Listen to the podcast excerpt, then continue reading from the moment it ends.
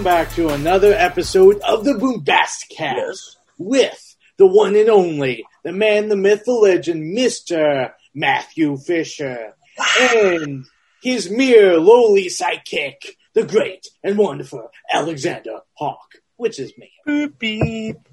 Well, And we are happy uh, today. We are uh, going to be talking to and interviewing uh, Mr. Happy Anderson. He has been in some uh, great TV and movies, uh, everything from Mindhunter uh, to uh, Bird Box and Bad uh, Boys 3. Bad Boys for Life. Uh, very great actor out of New York. And uh, we're so happy to have him here and uh, talk to him about his career and uh, everything that, uh, yeah. And I just- Would you say that you're extremely happy to interview Happy, Mr. I'm extremely happy to interview Happy. Yes, I am. Is this going to be? Is this going to be? This episode going to be called Two Happies and a Hawk? Two Happies and a Hawk. I like that. I like that. We only got one happy though. Only only happy is the only happy guy here. it could be misleading. It could be an artistic thing too. Maybe he's not really happy. Maybe it's one of those double meanings. Nah, he's he's a good man. He should be happy because he's got a lot of talent and he's fucking killing it. Every time I turn around, I'm seeing him.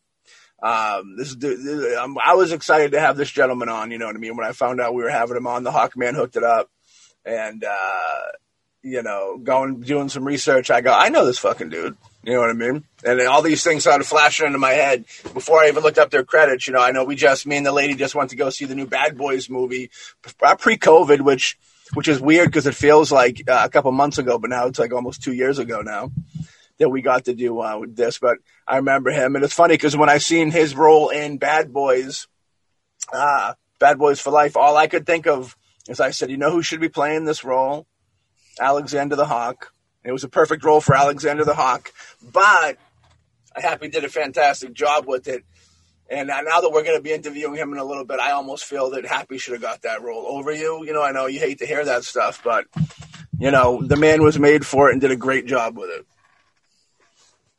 He's got a good eva. I love how he's got a his, he- you know, whether he's playing like uh, super like gangstery characters. You know what I mean? Um, like and what was the what was that? What was the show? Uh, Uh, the Knick. the The Knick, Knick? yeah, where he's playing Yeah. Jimmy Fester there. That's Oh, yeah. good times. Uh, he's gang super gangster in that, which was good. You know what I mean? Even when he was on Bright as the interrogator, I thought that was really cool too. I support that to the fullest. You know what I mean? Uh, I like him. I like him a lot. You know what I mean? Hails from High Falls, New York City, or High Falls, New York. That's not exactly the city, I think. Yeah. I could be wrong, but yeah. So, Hawk, when did you first stumble into this actor? Well, um, I say the first time that I saw him and I would say have connected with him uh, as as a fan would be uh, Mindhunter. That was the first time I really saw him and uh, thought, well, this is a really cool actor. He's doing a great job. Yeah. Then, um, actually, um, I have a friend, uh, Dennis Hurley, we both know, who we were talking, and uh, he made a comment that uh, both of them went to Ithaca College together. Um, and of course, after that, I decided to friend him on Facebook, and I've been following his career ever since. I've been looking at some of his older stuff, and uh, and it's it's great. Every time you see him on on screen, you know he he commands your attention. Yeah, he really does. Yeah. Yeah, Mindhunter is a show that uh, you brought to my attention. Yeah. It was a very cool show for anybody out there that want to go check it out. Netflix, right? Yeah, it's. Uh, I think it's still on Netflix. Yeah. With the Finch, you know, executive produced and directed by the Finch, David Fincher, uh, old old old pal of the show. You know what I mean? Um, hell yeah, we'll hop, hop into that. You know, some of my favorite things to talk about is you know some of these glorious people that, that they they get to work with that that, that I, I love so much that I would not never want to jinx myself in a 2021 situation, but you know, who's to say if we were if we are ever able to link up and be able to work with these folks uh, ourselves one day, you know what I mean? So it's good to have these firsthand uh, accounts of what goes down. And uh, happy, uh, is no exception, man. Happy has worked with a lot of cool folks, and Happy is a cool mother trucker himself. So uh, this is gonna be a lot of fun. Hey, what's going on? Hey, how you doing? doing? All right, how are you? Pretty Okay, good. Pretty good. Good. Sorry about that. My phone had to be totally rebooted. Rebooted. Sorry. Yeah, no worries, man. That stuff happens all the time. Zoom's weird. Yeah, Yeah, man, it, it fucks up for no good reason. sure does. Because I know you need it. That's what it is. That's what it is. Good to good to meet you on the digital airwaves. Uh, you as well. What's that behind you? You have a lot of cool stuff. Yeah, I get a lot of stuff. I get some uh, some Ghostbusters records, uh, just action figures. I kind of keep it with my uh, my um, what's that office space term? The fun, the feng shui, the uh, the Uh, feng shui. the pep. Yeah, the feng shui works too. I try to give, try to give it the, uh, the the welcoming feel. So yeah, man. if they don't want to look at me, they can look at what's behind me. Well, sometimes what's behind you is is is is, is so interesting, Matt. What can we say? The- well, yeah, yeah. I mean, you got to give us a break. I know. Well, that's why we. That's how we get people in. We get them. Yes. We pull them in with that, and they stay for the. They stay for the show. You know. Hopefully. Hopefully, at least. All right, Alexander. Well, uh, one thing, um, uh, both uh, Matthew and, and myself uh, were uh, filmmakers. Uh, I, I'm more of on the acting side. He's more on the making uh, the uh, You still are. movie side, the director side, the producer side. Um, but I mean, one of the things that I think is is the case with everyone like us that get into making films, uh, acting, and that kind is we all have a story. We all have a story of that instant uh, incident that really convinced us or, or, or like invoked the passion uh, for what what we we wanted to do with our lives. And and the question I have for you, what was that incident for you? Oh, oh, that's a good question. Um, I I always knew I wanted to perform, and I actually, I started off as a tap dancer as a kid. Uh, I like that. yeah, yeah. Uh, and then, uh, you know, I wanted to find, I just, I loved being on stage. So I wanted to find different ways. And I had a crush on this girl in early high school. And she was like, Oh, they're doing auditions in town for, cause my high school didn't do plays. They're doing auditions in this theater for Gypsy. And I was the only guy who could tap dance, but I couldn't sing. So they, they were like, well, I don't know what to do with this 15 year old who sings like Tom Waits. It makes no fucking sense. So, uh, but so they gave me the only non-singing tap dancing boy role. Anyway, to make a long story short, uh, you know, I, I knew I wanted to act, but I couldn't sing. So I was like, what should I do? And there was an equity theater in town that was doing the play Equus. And I got cat, it's an old Peter Shaffer play, uh, about the boy who stabbed the horse's eyes out. And, uh, and I was cast as a horse and Alan, and Alan Strang's understudy. And I grew up in upstate New York, so this was in New Paltz, New York, and uh, and the cast was all uh, either professional actors from the city or college students, and me. uh, and uh, and just being a part of that and watching those two, the psychology of watching the the psychiatrist and the and the boy interact and learning that role.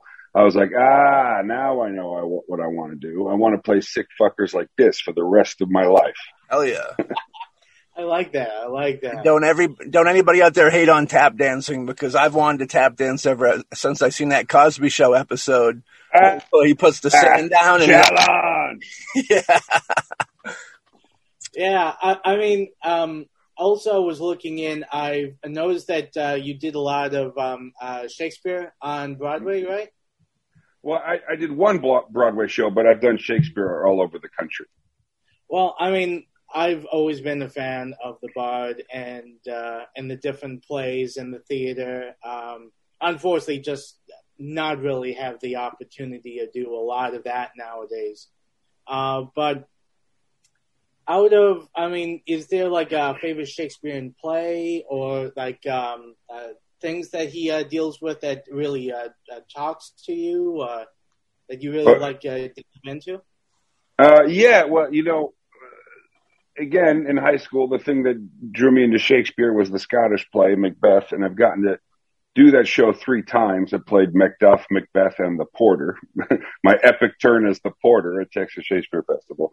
Uh, um, uh, but you know, when I went to grad school, I went to uh, college in Ithaca, New York, Ithaca College, and then I went directly to grad school, Indiana University, and and we basically only studied Shakespeare. Not only, but that was like a very heavy focus, and uh, and I was convinced that's what I that now this is what I wanted to do for the rest of my life was do Shakespeare all over the country until that actually became my vocation. And I was like, you know, I'm not 25 anymore. I'm tired. I need to make a living.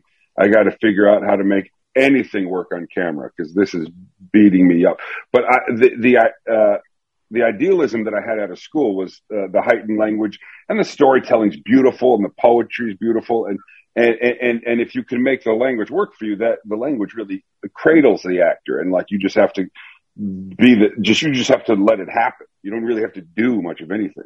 Yeah. I um, mean, yeah, I mean, I mean, one of the things that I, I always loved about Shakespeare, um, especially since um, you know they have all these great long monologues, but uh, I always found that it has kind of like a um, almost singing like uh, uh, a singing feel to it. That you know when you get in the rhythm that you know these long daunting monologues at first you might be like how can i do this? But when you get into rhythm it just flows off the tongue and just you know kind of really brings you in i find. Oh de- it's definitely like learning a song. It, it, it's it's no different. Uh, you know especially the ones in verse. Uh, in prose it's a little less so but uh, obviously but um, and also, uh, I think when you learn, or when I learned exactly how punctuation works differently in Shakespeare than it does for us in uh, uh, 21st century English. Um, it's it's just so much easier to memorize and just talk a song. I mean, it's beautiful. Oh yeah, yeah. I mean, um, one thing I was I was uh, checking um, in 2007. Uh, you did uh, two different uh, films. One was Brutal Massacre, a comedy, with the uh, late Gunnar Hansen and uh, yeah. David Naughton, and he also did uh, Redacted, which was uh, directed by uh, Brian De Palma. I mean, yeah, I mean, those those are my. Yeah, I mean, I just have to ask. I mean, they're, they're like so like opposite sides, and and getting to do them all like you know at the very beginning. How did that happen? Well, those were my first two movies I ever did. Um, those those are my first two jobs, really, non theater jobs. Um, and it, ha- I mean, I just, you know, I was taking anything that I could get is, is the short answer as to how it happened. Um, uh, uh, brutal massacre was more of an accident. I, I, uh, I was there for one, I didn't have an agent yet and I was there for one audition and I stumbled into the wrong audition and they hired me. So, so that was good. Um, and then, uh, yeah, uh, uh, redacted, which was a very, crazy wonderful experience, but I had, uh, I had just gotten an agent and it was my first movie audition and I happened to get it. I thought it was going to be like that the rest of my life. It was not. Um, uh, but, uh, yeah, he, uh, he wrote it as well. And, uh, and there were many rounds of auditions and we shot it in Amman, Jordan. And I hadn't been to that part of the world before. And I, ha- I hadn't, I'd only done one other movie before. So it, it was, it was crazy. It was, um, it was a wild, wild experience. So the the rumor I heard was that originally Brian De Palma was supposed to direct Brutal Massacre. so it just kind of it just kind of fell over into yeah. the next film. That's right. That's right. well, how, how is it? You know, Brian De Palma is an iconic filmmaker. You know, what's it like uh, just being on that set around? You know, seeing him do his thing. Very intimidating. Yeah. Um, you know, I mean, my, I couldn't. It was they purposefully uh, uh, cast a, a, bunch of unknowns, and I was like, well, no one's more unknown than me, so yeah, I'll I'll do it. But uh, you know, but the, the, other guys had a lot of experience. I had almost none. So when he walked on the set, it, it was it seemed like the emperor or something. It was yeah. really daunting and my first scene was a three page monologue. And the guys had already, the other guys had already been there for a few weeks. I had just arrived and I had to deliver this monologue to everyone. And, and my first take was terrible. Yeah. uh, I mean, my, my, my nerves turned to cockiness. I was like, I'm going to knock this out of the park. And, and I finish and he goes, okay, happy. Let's try it again. This time you're not in the fucking play. nice. Yeah. Like yeah. Yeah. And I had to fake it till I made it. I watched how other people were moving and talking and I was like, oh, I guess I'll just do it like that. And then it was fine and I, I, I love the choice that a director makes for the with like actors that aren't as aren't as well known yet. I love that choice because it's a clean slate. Like the audience yeah. doesn't have to push other characters out of their head to you know to let this one fit in for this story. I love when they you know so and that's just a sign of a great director. Because I'm sure De Palma. I know that De Palma kind of he he went he's foreign now. He's outside of the states making France mostly. Yeah, which is kind of like if you want to have free, you know, free reign to kind of do whatever you want, you have to kind of. That's exactly right. But um, yeah. I'm I'm glad to see he's still making films. It's funny because you know, you know, De Palma, Abel Ferrara. There's a lot of filmmakers that are still going making films that we don't even hear about anymore because right. it, you know they don't get released over here or whatever. Yeah, yeah, that's right. And and and his, that movie was about an actual thing that happened in the Iraq War, so that's why it was so important to have people that the audience wouldn't have known because yeah. it was it was supposed to appear as if this was really happening, right. unfolding in real time. Yeah, yeah, you can't, you know. Yeah, so kind of uh, by by doing that, kind of making the story itself center stage instead of exactly right. Totally, big move. Yeah. It's a big move that studios don't really like to make that much, and you know, no. big, big, you know, when they want they want like a big some the actor to sell the film for it, you know, usually yeah. see that, unfortunately, you know, you know, the, the, actor's name sells it more than the story or whatever, you know. Yeah, well, because no one wants to take a chance with their money, right? You know, and you can't blame them to a degree. You know? yeah, yeah, I know. I get unhappy when I lose five dollars. I can only imagine. oh yeah, fifty million. I mean, exactly. I, would be a little, I'd be a little uh, perturbed. Yeah, for sure. Oh, come on. Money's only money, right? money, yeah. it's, in the, it's in the eye of the beholder, right? Like beauty. Whoever owns it and beholds it loves it. yeah. And whoever doesn't have it wants it. So the, Can you, you see me all right? Yeah, I see. We see you good. Okay. You know, so when you when you made that jump from the theater, the, from the stage to the screen, you know, mm. people that you became friendly with in the theater group, were they? I know oftentimes they'll kind of look down on that jump you know what I mean? Because they feel like the real acting is in, in on the stage and not in front of the screen. You know, in I want did did they have that vibe when you when you were making your jump, your leap from it, or? Oh no! I mean, at a certain point, everyone realizes you have to make a living. Yeah. Um, and, the money just isn't there in theater. Right. So, ideally, you, you are very prolific in both, but it's very hard to strike that balance. And uh, you know, I hope to go back on stage sometime. It's just been a long time. Yeah. It's, a, you know, things have definitely flipped. Like right now, you'll see when filmmakers would usually look upon TV, doing TV work is like a bad yeah, thing. I know. Now, like all uh, filmmakers, all the direct, like film directors want to do TV because that's where the bigger audience is and everything. That's right. You know? And more freedom and better more storytelling. Yeah. It's crazy you have more freedom on TV than in a film. You know what I mean? I it's weird. I know. Everything's flipped on its fucking head. Yeah.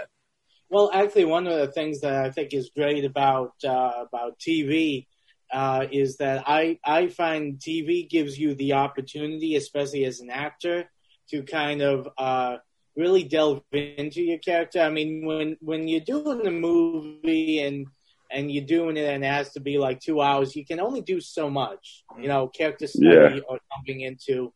But when you're doing, you know, let's say three or four seasons, and then you got let's say 10 to 20 episodes per season, then you get the opportunity to delve into the character and find the nuances that normally you wouldn't if right. you just doing doing a film. And I think that's that's one of the things that I think that they're really starting to delve into even more now with TV. Um, I mean, back in the old days, it was more of like, well, here's an adventure, and but it doesn't carry on to the next episode. But now everyone's delving into character arcs and all that, and that's why I think TV's really taken off when it comes to you know storytelling and as acting. Yeah, I mean, and they're called the like prestige shows. You know, the like the ones that are shot like a ten-hour movie. You know, it's like It's really the amount of time you have and things to. It's it's it takes a lot of pressure off everybody to have all the time in the world to tell the story correctly. Yeah. yeah. And I always think that it's it's uh, because a lot of times when when I'm watching a movie or uh, and all that, you always feel like they're they're, they're missing something. There there could be more yeah.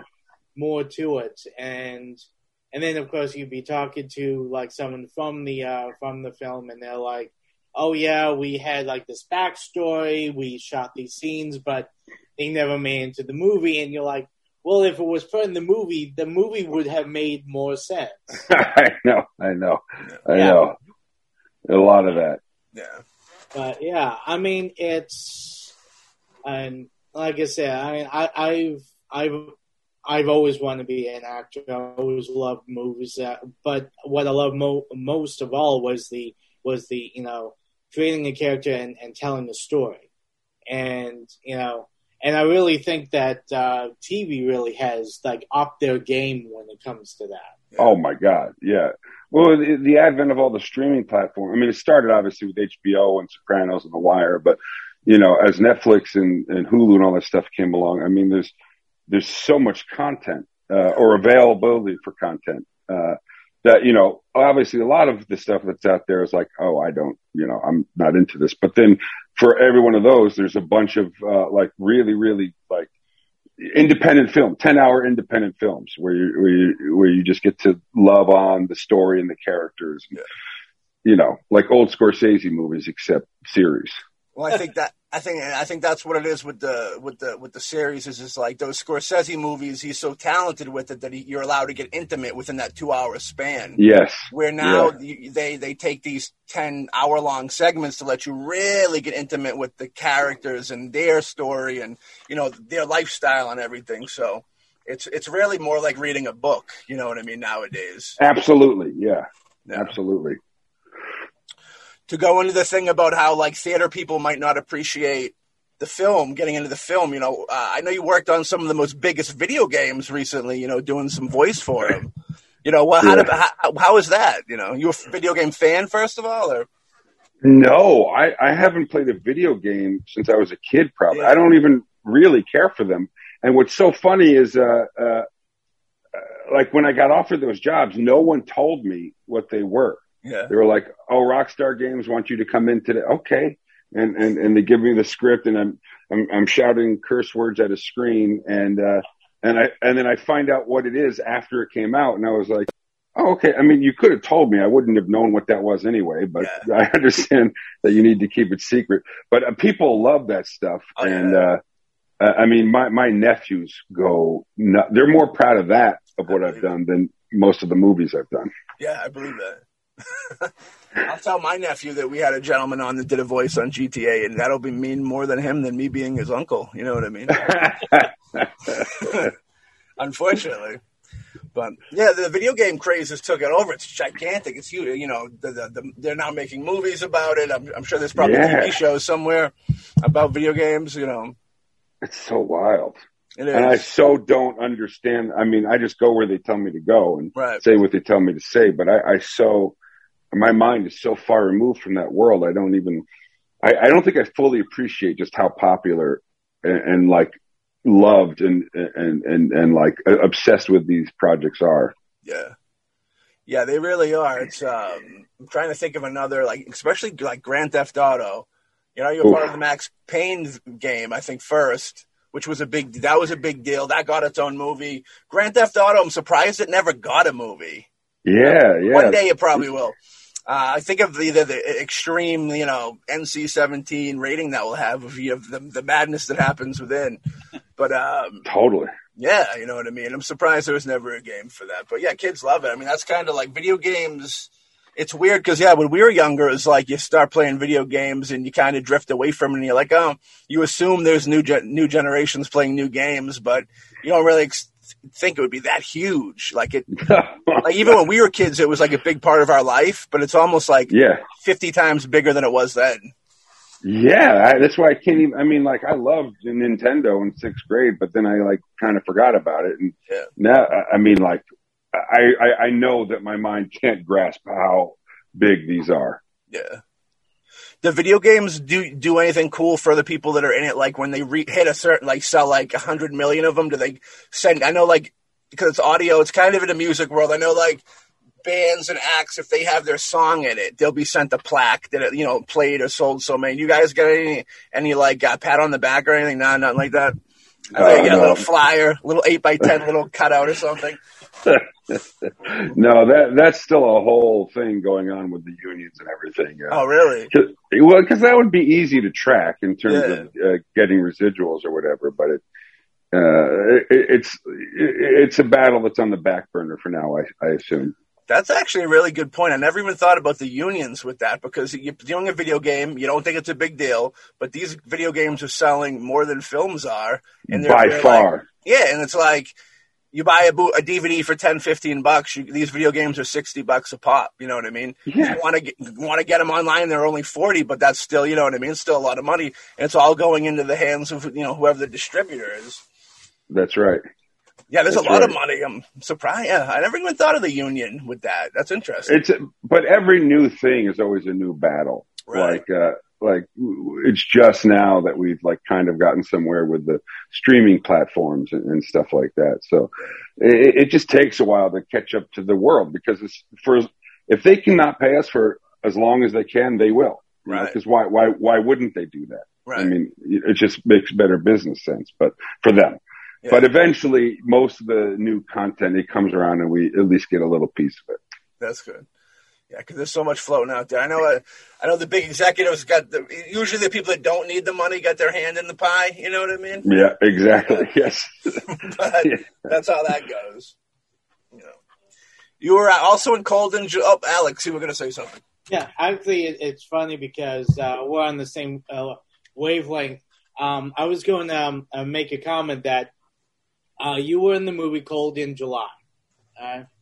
And uh, actually, it's funny because Matt and I have a connection to the movie because we have uh, our friend uh, Ken Holmes who actually played the burglar in that movie. Yeah, good shot.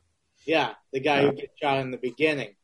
And yeah, and and at, at times like this, it kind of reminds, uh, at least it reminds me, how kind of small the community is. Even if, Yeah. Even if uh, you know you're, you're shooting in New York or in California, I mean, you're, you're bound to you know be working close with someone who then you know works with someone else who works with someone else all the time. Yeah. yeah, the whole six degrees of separation. Um, but I mean, how, how was uh, experience on, on that film, uh, Cold in July? Oh, it was really nice. I mean, it was very brief. Um, what I liked about it was was shooting in my hometown, and I don't get up there that often because my folks moved down to Florida and stuff like that. But um, that was cool. I didn't. That was another one I didn't really know much about. I think it was one of my first uh, like straight offers. So you know, I, I, I, I like Michael C. Hall, and uh, I liked the director very, very much. Um, Jim Mickle, ha- was it? yeah, yeah, I really liked him. Uh, he- he's like a really smart, like intuitive, uh, good guy. Um, but you know, I had, I think I only had one scene with a few lines, so I just, I just kind of showed up and did it, and it was great. And I think the movie was, in my opinion, really good. I mean, you know, I, I, I played a little piece of it, but it was, it was really a well done movie. I think. So, so was it around this time that you were starting just to get the offers instead of having to kind of come in and audition?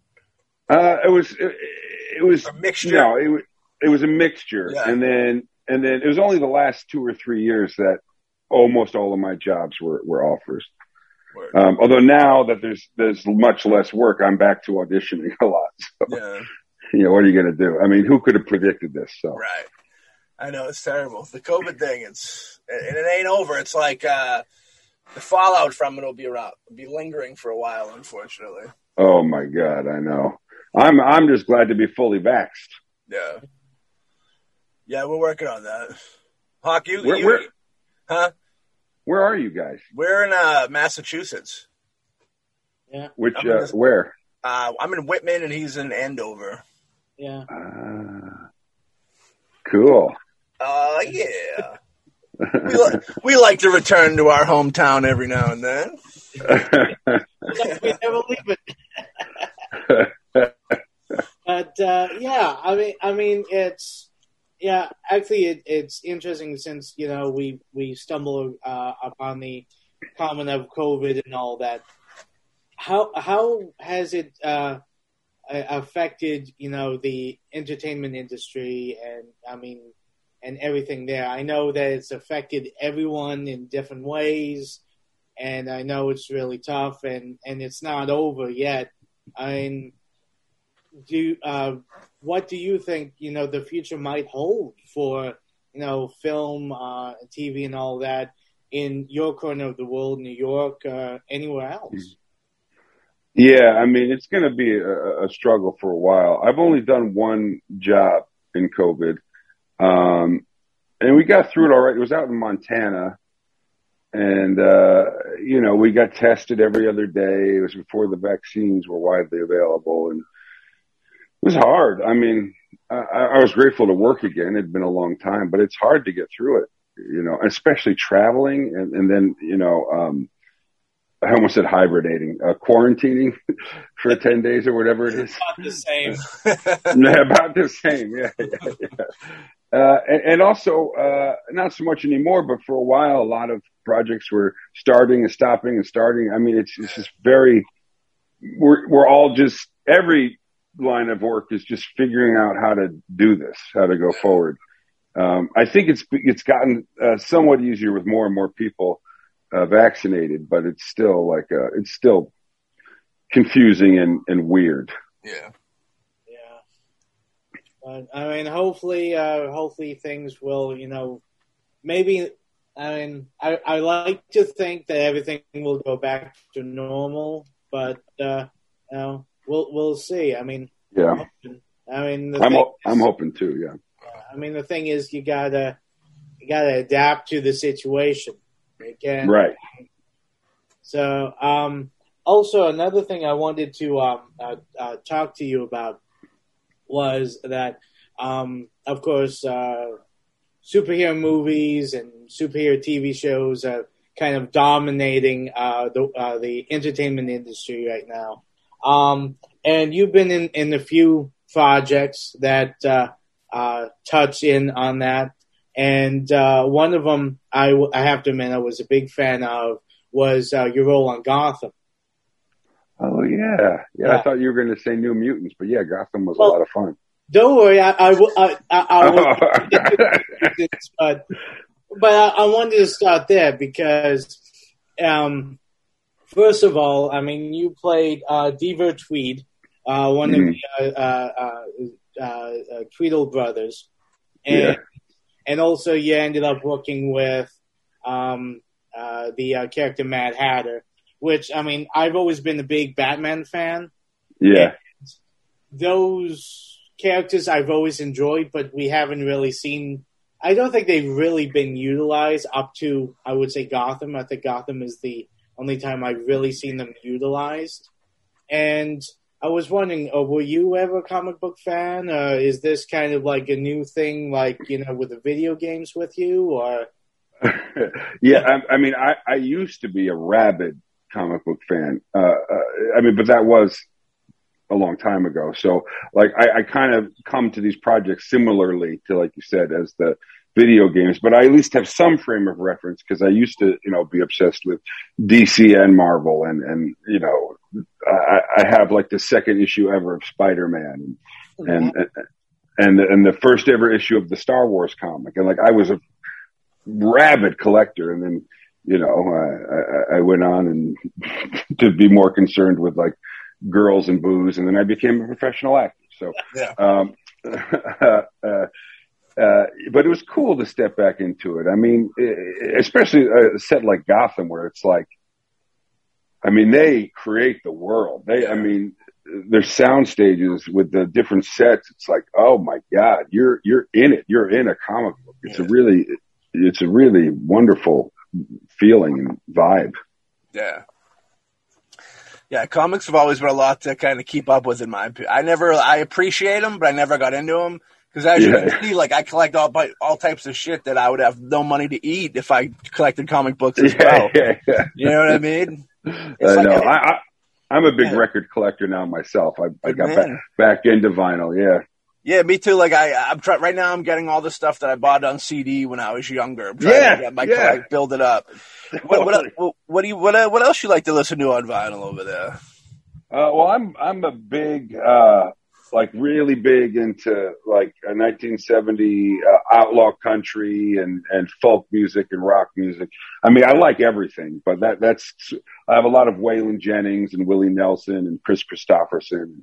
Cash, Uh, you get JC. Oh, tons of cash. Oh, dude, I, I love Johnny Cash. I just hunted down um all the like the la- the last Rick Rubin albums he did uh, on oh, America. they're they're they're his best albums. I think. Yeah, yo, dude, incredible, incredible, incredible, fantastic. Which one's your favorite? You got all six?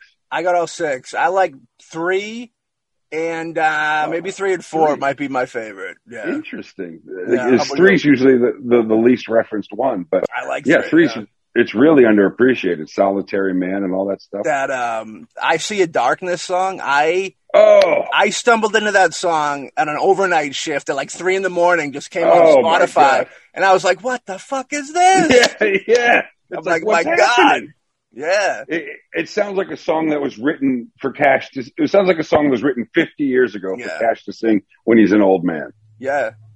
And I, I just they, they they released an album a couple years ago of songs they lost forever, um, and like they put out an album of it and uh, out among the stars I think is the name of it. Oh yeah, that's And a the- great the- album too. Dude, that, that that title track out among the stars it blows my mind that got lost because that track is so great. I was like, what?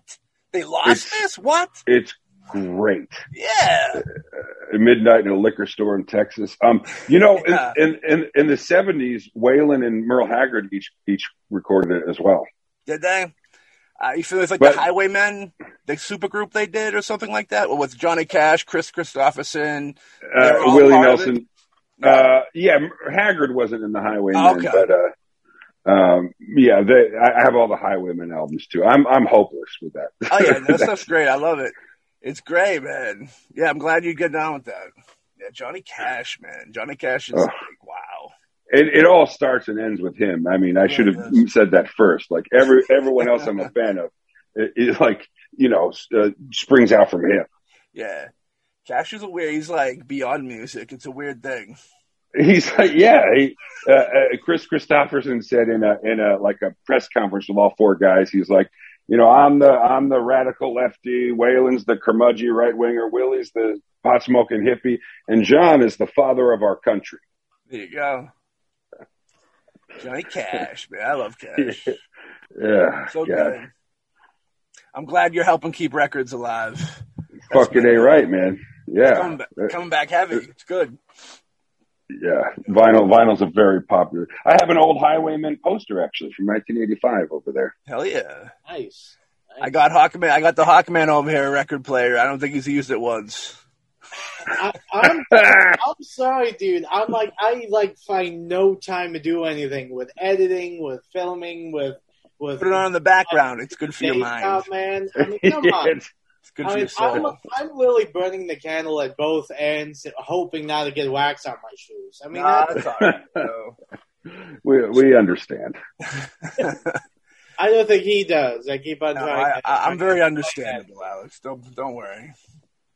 I'm not like Jimmy from the Knicks, killing people. off. Oh, yeah, yeah. That That's- was, that was super gangster, super gangster, like straight out of a Scorsese movie. I know. I, I, I was so uh, I was so excited to get that job, and I and that was like one of the early ones. You know, where like, oh, Steven Soderbergh is doing a series. I was like, what? Yes. Soderbergh? Yeah. And- it was it was great. I loved that thing from top to bottom. How was it working with him? It was great. I mean, he, he's uh, you know, him and Fincher are pretty good friends, and uh, Mm, and their approaches are totally opposite. really? I mean, totally opposite. You know, uh, on Mindhunter, we'd work 15 hour days, five days a week for three weeks on my three scenes. And, uh, and, uh, and and on the Knick, I remember there was one day in season two where I did my part of three different episodes in under two and a half hours. Really? That's how different they are. But well, because it seems anyway that Steven he already has it edited in his mind, so he doesn't he doesn't shoot anything he he knows he won't need. There's no Right. coverage. He shoots exactly. I mean, it, it, it's like a it's like watching a surgeon. I mean, it's so precise, so exacting, and uh, there's no wasted time at all, or even close. You're like, you're in and you're out. Right. And if and and if you don't know your stuff, then like you you better start because you'll be replaced pretty quickly. yeah, yeah, yeah. And Fincher is more of a relaxed kind of find the grooves type set feel, or I would I wouldn't describe it like that at all. yeah, no. yeah, I, mean, probably shouldn't have either.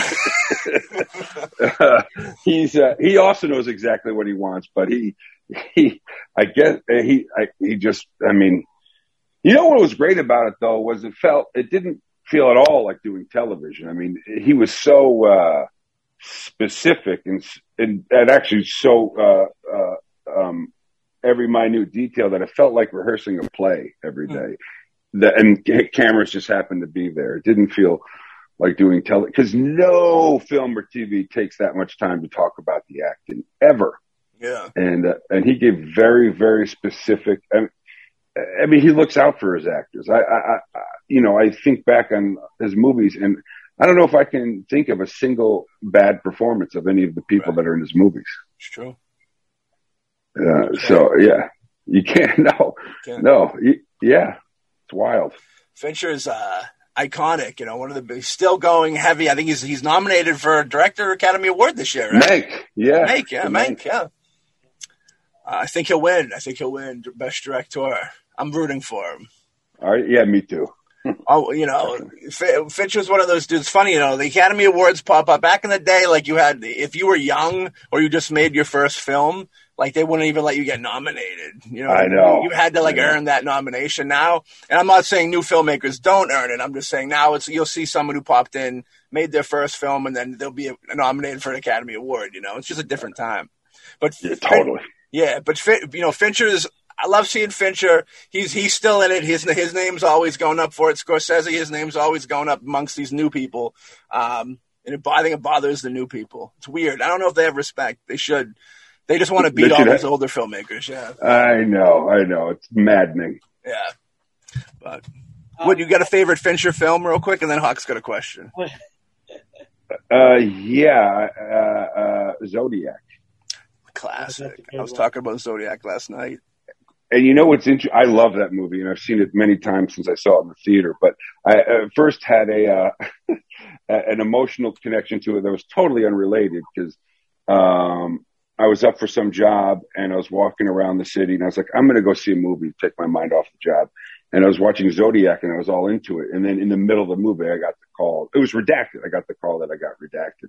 Oh, nice. So then, so uh, so I didn't go back into the theater that day, and then I made a note to myself: I'm going to have to watch this movie again when I'm not like, you know, uh, like twirling out and flipping out about this thing. And I've since seen it many times, and it's a great movie. And that was a great movie to uh, get good news at because it's it's a dour world that it it, uh, oh yeah. it portrays, but it's it's beautifully shot, of course, and amazingly, yeah, it's a fantastic movie. I, I, I think Zodiac might be his closest film to Mindhunter in a way. You know what I Yeah, mean? yeah, absolutely, yeah. for sure. It is. Yeah, for sure. Yeah, I love Fincher. Fincher's the man. Classic, dude. Uh, Zodiac classic. You know, the hurdy hurdy gurdy man hearing that for the first time in a long time was always nice. That's Yeah. one of the that's one of those songs that you hear the song, you know it's been around forever, but you're like, this song was made for this movie, even though it wasn't. I know. You know what I mean? I know. Donovan, classic Donovan. Season of the Witch is a classic jam. They should use more in movies. Yeah, Fucking a right. hell yeah. Um, so, uh, Alex, Yeah, uh, I, I just want to uh, jump in since we were talking Mindhunter, yeah, and uh, I, I really want to ask you um, about uh, the character you uh, play, Jerry Brudos. Um, how did you? Uh, I, I'm assuming you did research uh, and and all that. Um, one of the things I want to ask you was how how do you really? I mean, different actors have different ways of getting into a role. So, um, is there a specific um, uh, uh, way you do that, uh, especially because you you were fantastic Yes. in that in that role. Thank you. Thank you. Yeah, I, I don't do the same thing uh, uh, for any for all the jobs. You know what I mean? Like uh, Jerry Brudos required a, a, a, not insignificant amount of research, um, and uh, but you know I don't do that for. There's some roles that, that are just so straightforward; they just are what they are, and. Yeah. It, and it, it's better to just learn the words and show up rather than mucking it down with all this extra detail that'll maybe make the acting a little overwrought. But Jerry Brudos was such a complicated uh, person with such a complicated mind. Um, you know, I read the book that was written about him called Lust Killer, and um, I, I, researched a lot of stuff online. I couldn't find hardly any video of him though, which I was kind of upset by. It also kind of uh, relieved because I didn't feel um, uh, obligated to like a, an impression um, at all. But it, I also would have loved a little more visuals. I did find this little clip of him where he he says something totally unintelligible. You can't even understand what he's saying, and then he cracks himself up for a long time.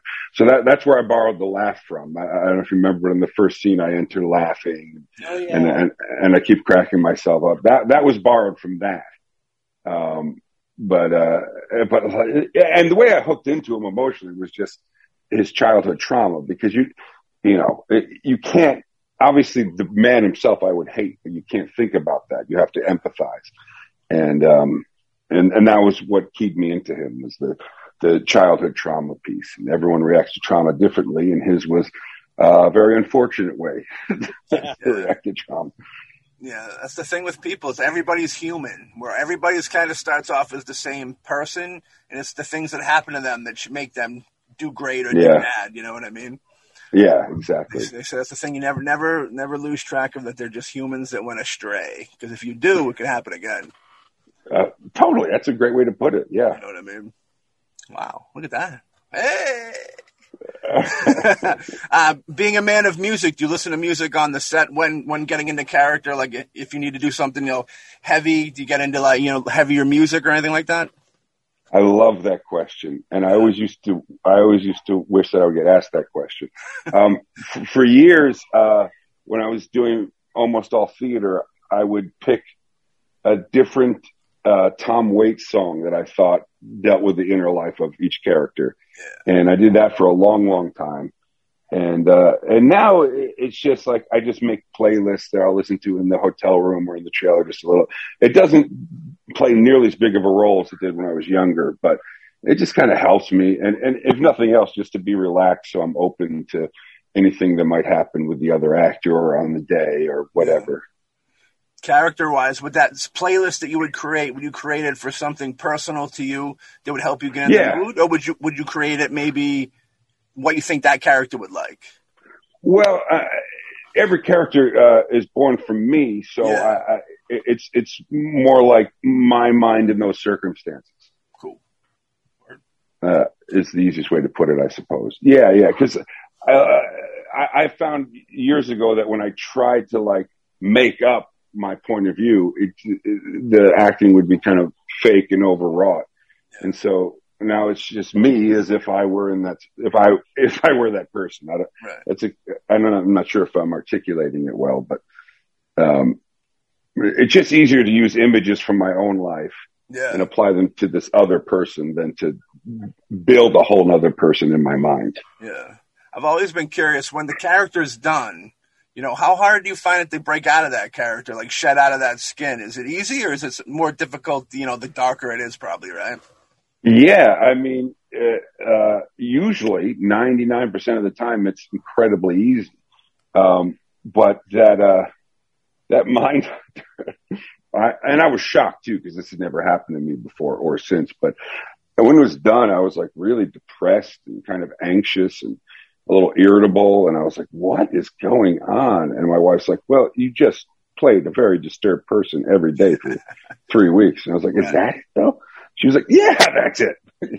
Yeah. Um, and, and, I remember the, I was there only one day that I was there with Cameron, who played Ed Kemper.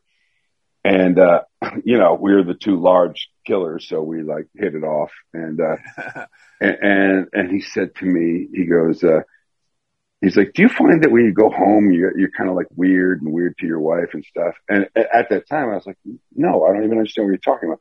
And then when I was done, I was like, this is what he was talking about Oh fuck! no one's immune. You think that he was trying to break it when he went home? And you kind of keep in character till the production's done? You think maybe that was why he was failing it earlier? Uh, maybe. I mean, he had been there a lot longer Oh, okay. at that point. Um, so he had done a lot more work. I, I was just starting, and he was just Yeah. finishing. That Um, sounds like something he was cla- the character, him and the character were like clashing heads. You know what I mean? Almost. Yeah. out of it. You know. Yeah, I don't know. I, I, I didn't dig that much deeper on that particular topic, but but I know I would uh like I, I wouldn't stay in character all day. I, I think that would that would make me very tired and very Yeah. unhappy. Yeah. It's true.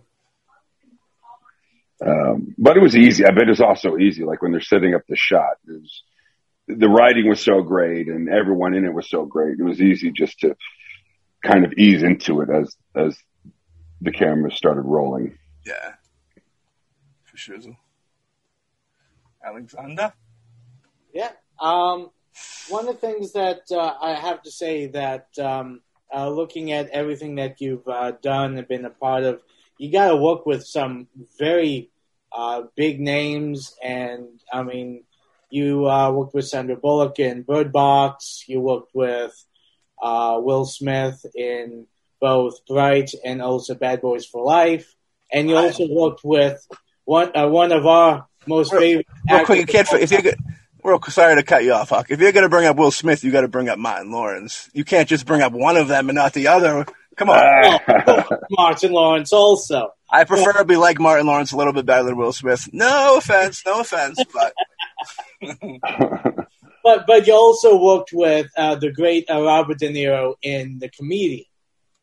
And Yeah. Just how were some of those experiences? I mean, Th- uh, that was wonderful working with De Niro. You know, I, I have idolized him since I'm 13.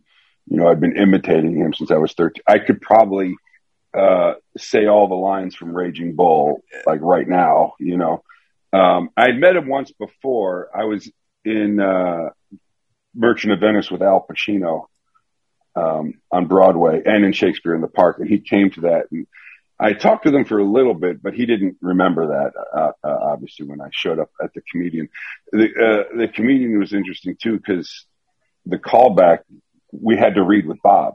Yeah. He was at the callback, and you had to read with him, um, which was exciting. And and I was just really grateful for myself that I didn't freak out, that Right. I just you know treated it like another audition because there were people that went in the room and broke down I'm sure, yeah. um, and you just have to like kind of hit like psych yourself out, like Yeah. yeah. just going, you know. Um, but then he was really lovely on set. He was very generous. Um, you know, I found myself sitting around and talking with him about Taxi Driver and Raging Bull. Nice. You know, conversations I fantasized about having since I was a little kid. You know, right. he was really, really low key and sweet, and and then the cameras get going, and he's, you know, he's he's a like a tank. But Right. um, uh, and I, I remember this one surreal moment, uh, you know, because again, I just acted like it was in the other movie. But then I watched my stunt double do my scene, and he look he was made. I, I I almost always have the same guy, this guy Chad Noor, and he was made to look exactly like me. And and I saw De Niro charging him and punching him. I was like, oh my god, I'm in a scene with Robert De Niro. but I, I had to watch my stunt double do it to truly appreciate the the reality of it. Tell tell tell the stunt double that him getting beat up in the comedian is better than De Niro beating up the other guy in the Irishman. Which I love the Irishman too. A lot of people hate it on the Irishman. I loved it. I thought it was great. I found a lot of love and hate from people. Yeah. I loved it. I really loved it. But I'm such a sucker for those guys that I might not be the best person to ask. But People were complaining it was too long. It's like, why complain a movie's too long? You, and every. Scorsese movie, every Scorsese Yeah. movie's three hours. What did you think you were getting into? Right.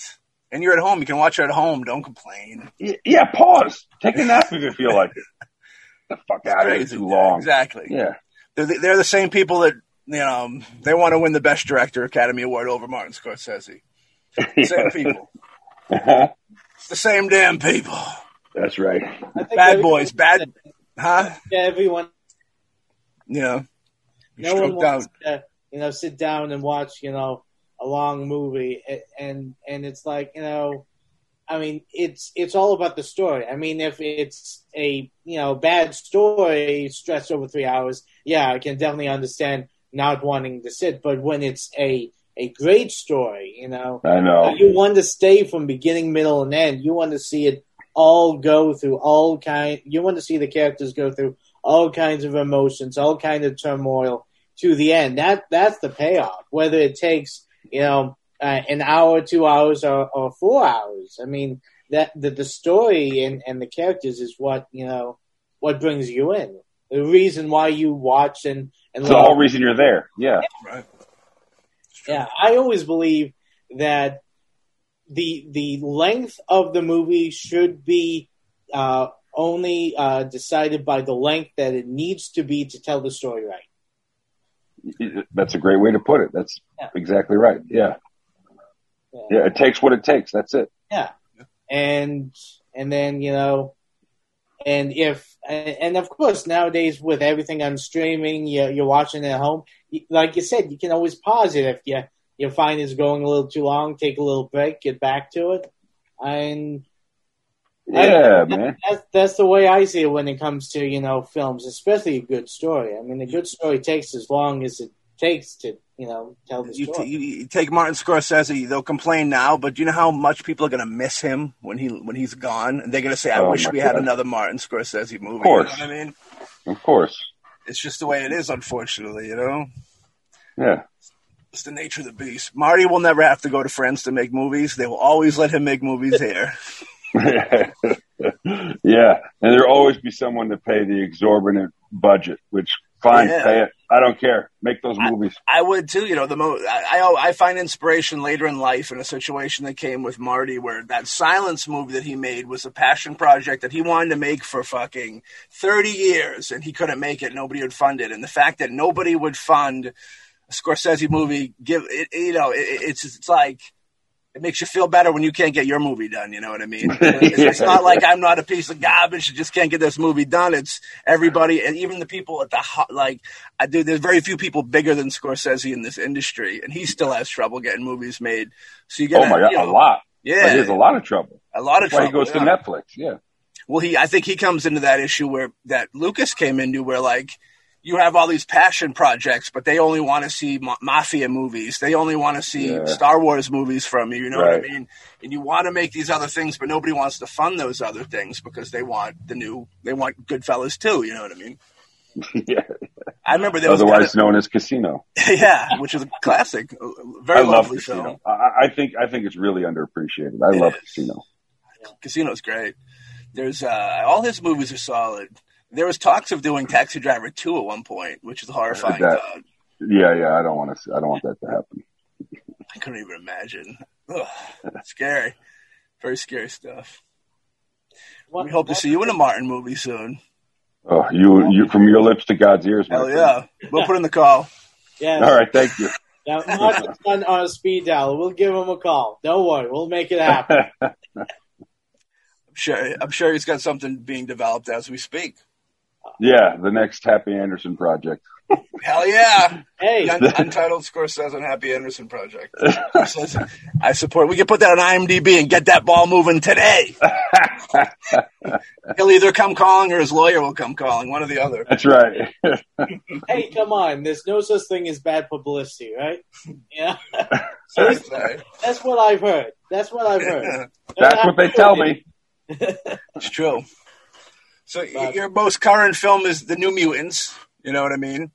How Yeah. how'd that come about? I know you said recently you've been getting into more. Last couple of years, it's been more of offers instead of auditioning. So, you know, how, you know who who who who who liked you and said, "Let's go get this guy." In that situation, Yeah, yeah. Josh uh, Boone uh, had seen me in the Knick and this other series that I loved that not very many people saw called Quarry.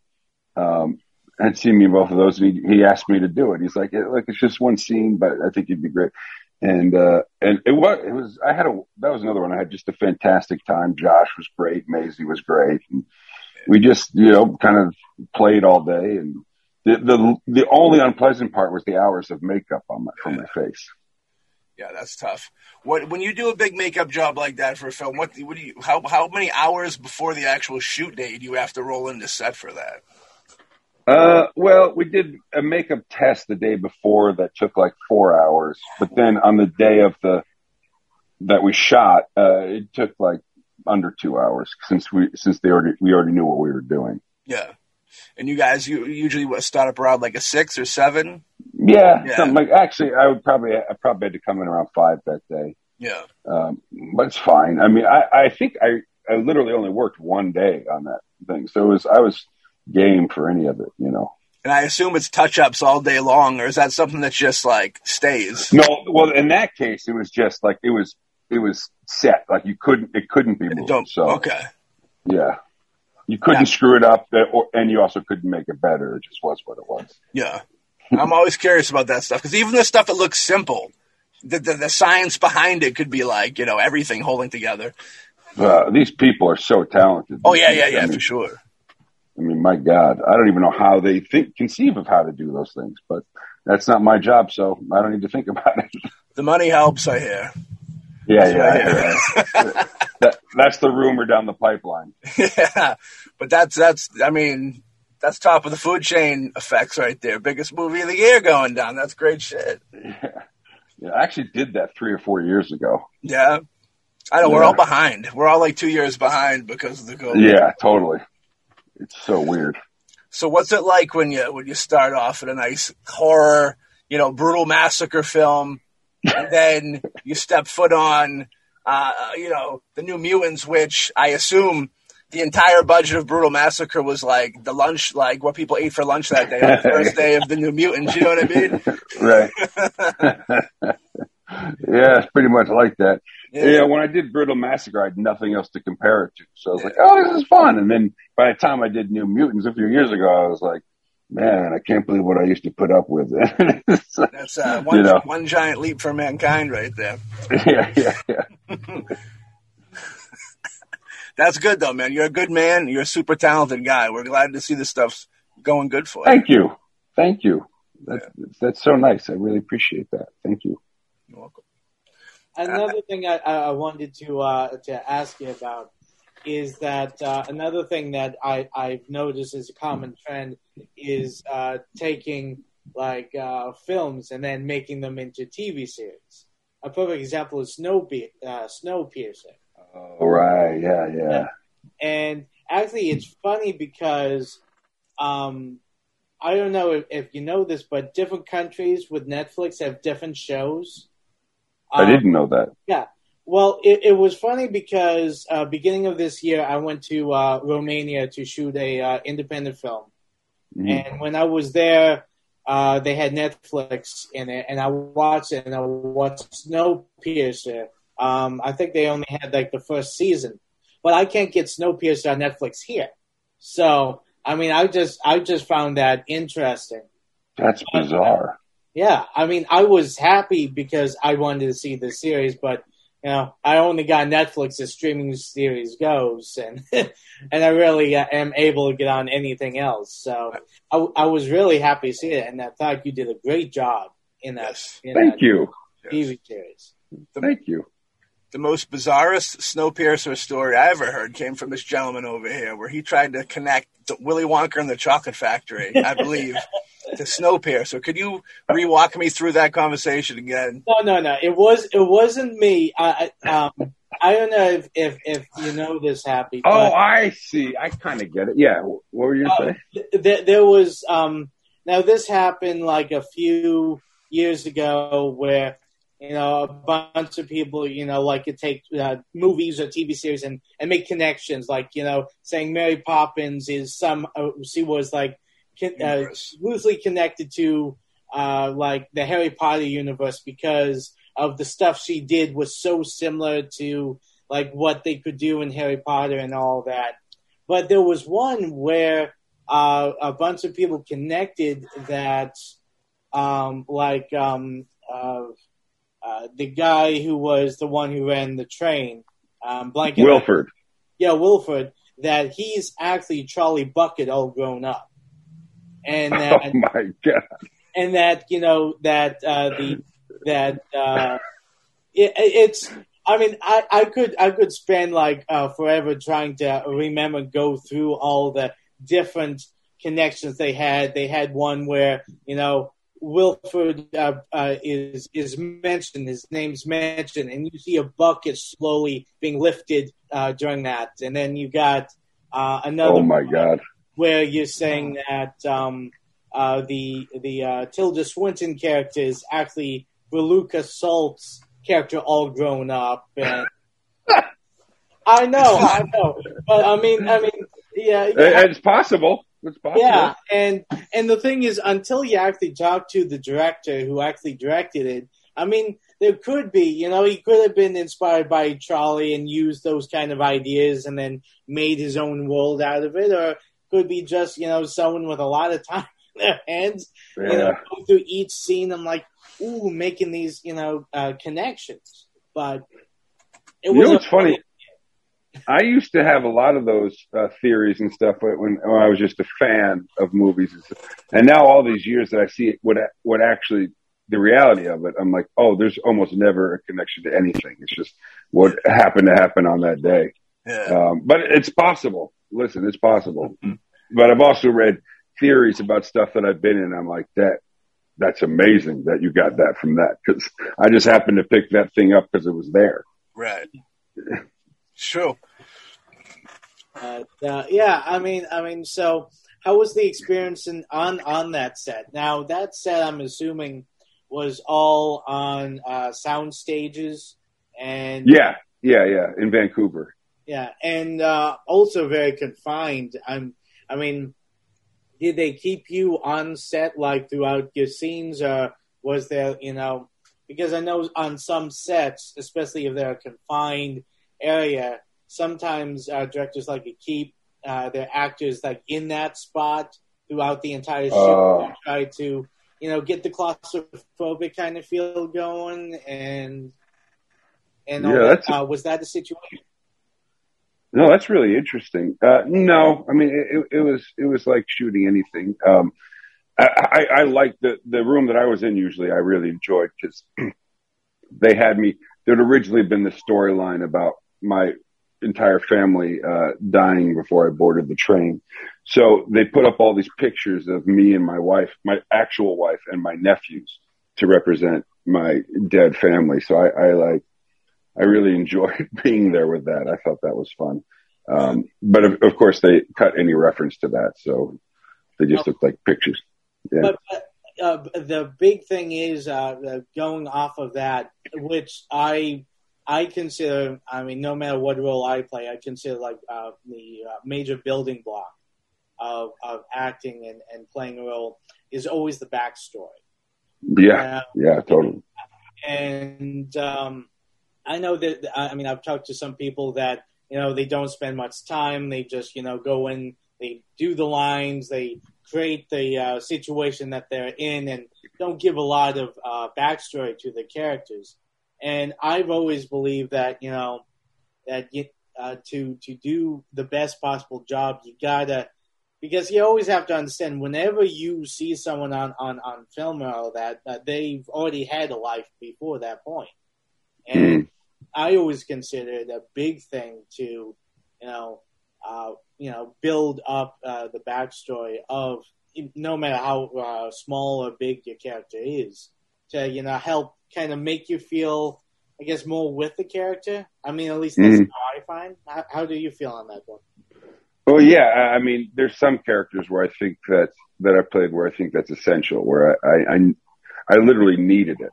Um, there were other characters not so much, and there were other characters where I, other kinds of jobs where I found that thinking about all that was just it was too much. It, it bogged when it, when it was a very straightforward scene that needed to be streamlined to deliver information. If if I had all that information in my head, it was just it made it too mucky. So I've kind of learned that I kind of instinctually know which jobs require a lot of prep, which which jobs I should do no prep, and which jobs you know in the middle. Yeah, cool. Yeah, I mean it, it's and and also another thing um I wanted to ask you is that uh, when when it comes to I, have noticed you've you've played a lot of different uh, roles in different time periods. Is there like hmm. a different?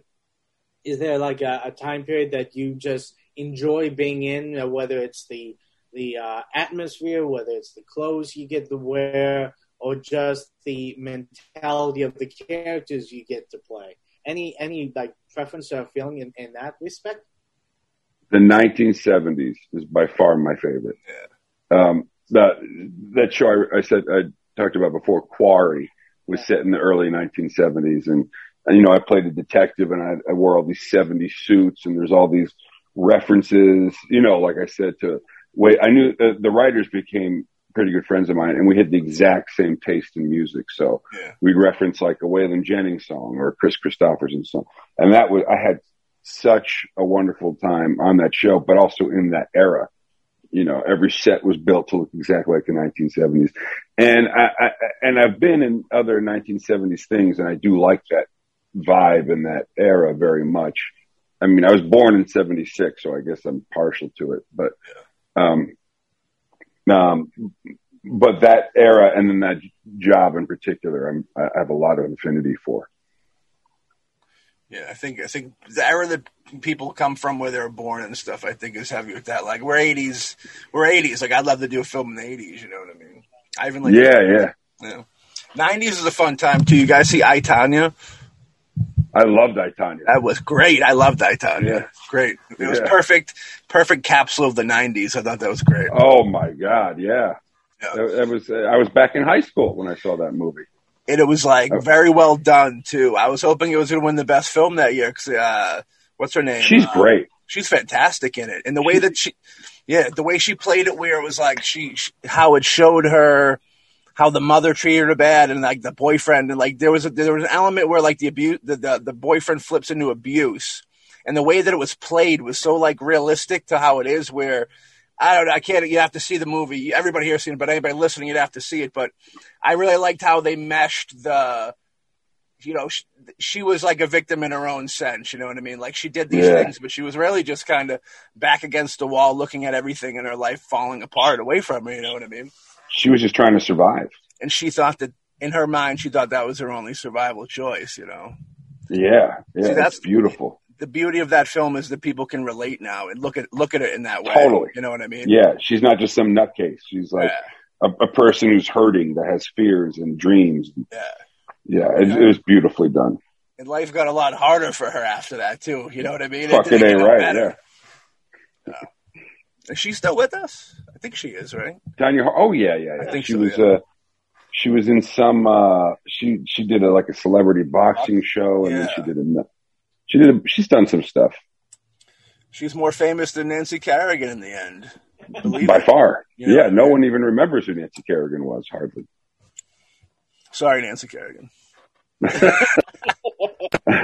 happen to be a fan of them both. Me too. Me too. I have Yeah, her yeah. tattooed across my neck. Back, only on the back. Only on the back. yeah. well, of course.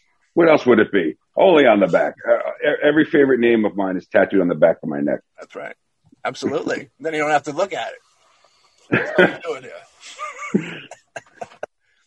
All right, happy man. This was a great time. Alex, do you have any more uh, questions? Um, uh, actually, I just have uh, one more. Um, I think I, I read that uh, you you actually um, you teach an acting class, right? Yeah. Uh, well, I used to I used to teach at a lot of different places. Now I independently uh, just teach a, a one day workshop on auditioning for the camera. Oh, cool, cool. I mean, um, is uh, are you still doing that right now through like Zoom or? I do that. Yeah, yeah. I've been doing that through Zoom uh, uh, during the pandemic. I hope to do it in person again eventually because it's it's really really great in person. But on Zoom, it's it still works. It's very effective, and we all seem to enjoy it. But uh, yeah, it's it's it's something. It's something else that I also really enjoy. Uh, you know, if I'm not working as an actor, at least I'm working with actors when I do that. Yeah. Yeah, I mean, there's nothing uh, better than you know just experience even even if you're just doing it uh, with yourself, a bunch of friends, just you know, you know, taking Yeah. dissecting, and you know, playing. Uh, you know, I mean, Yeah, I could do that stuff for hours and hours and hours, breaking down scripts. You know, Yeah. it's like so. You know, uh, another income source, but it's also the only other thing that I enjoy. you know, yeah. when I used to have day jobs, I would lose them all the time because I was like, I fucking hate this. And, and so once I got into the, you know, the teaching and then I increased my acting jobs around the same time.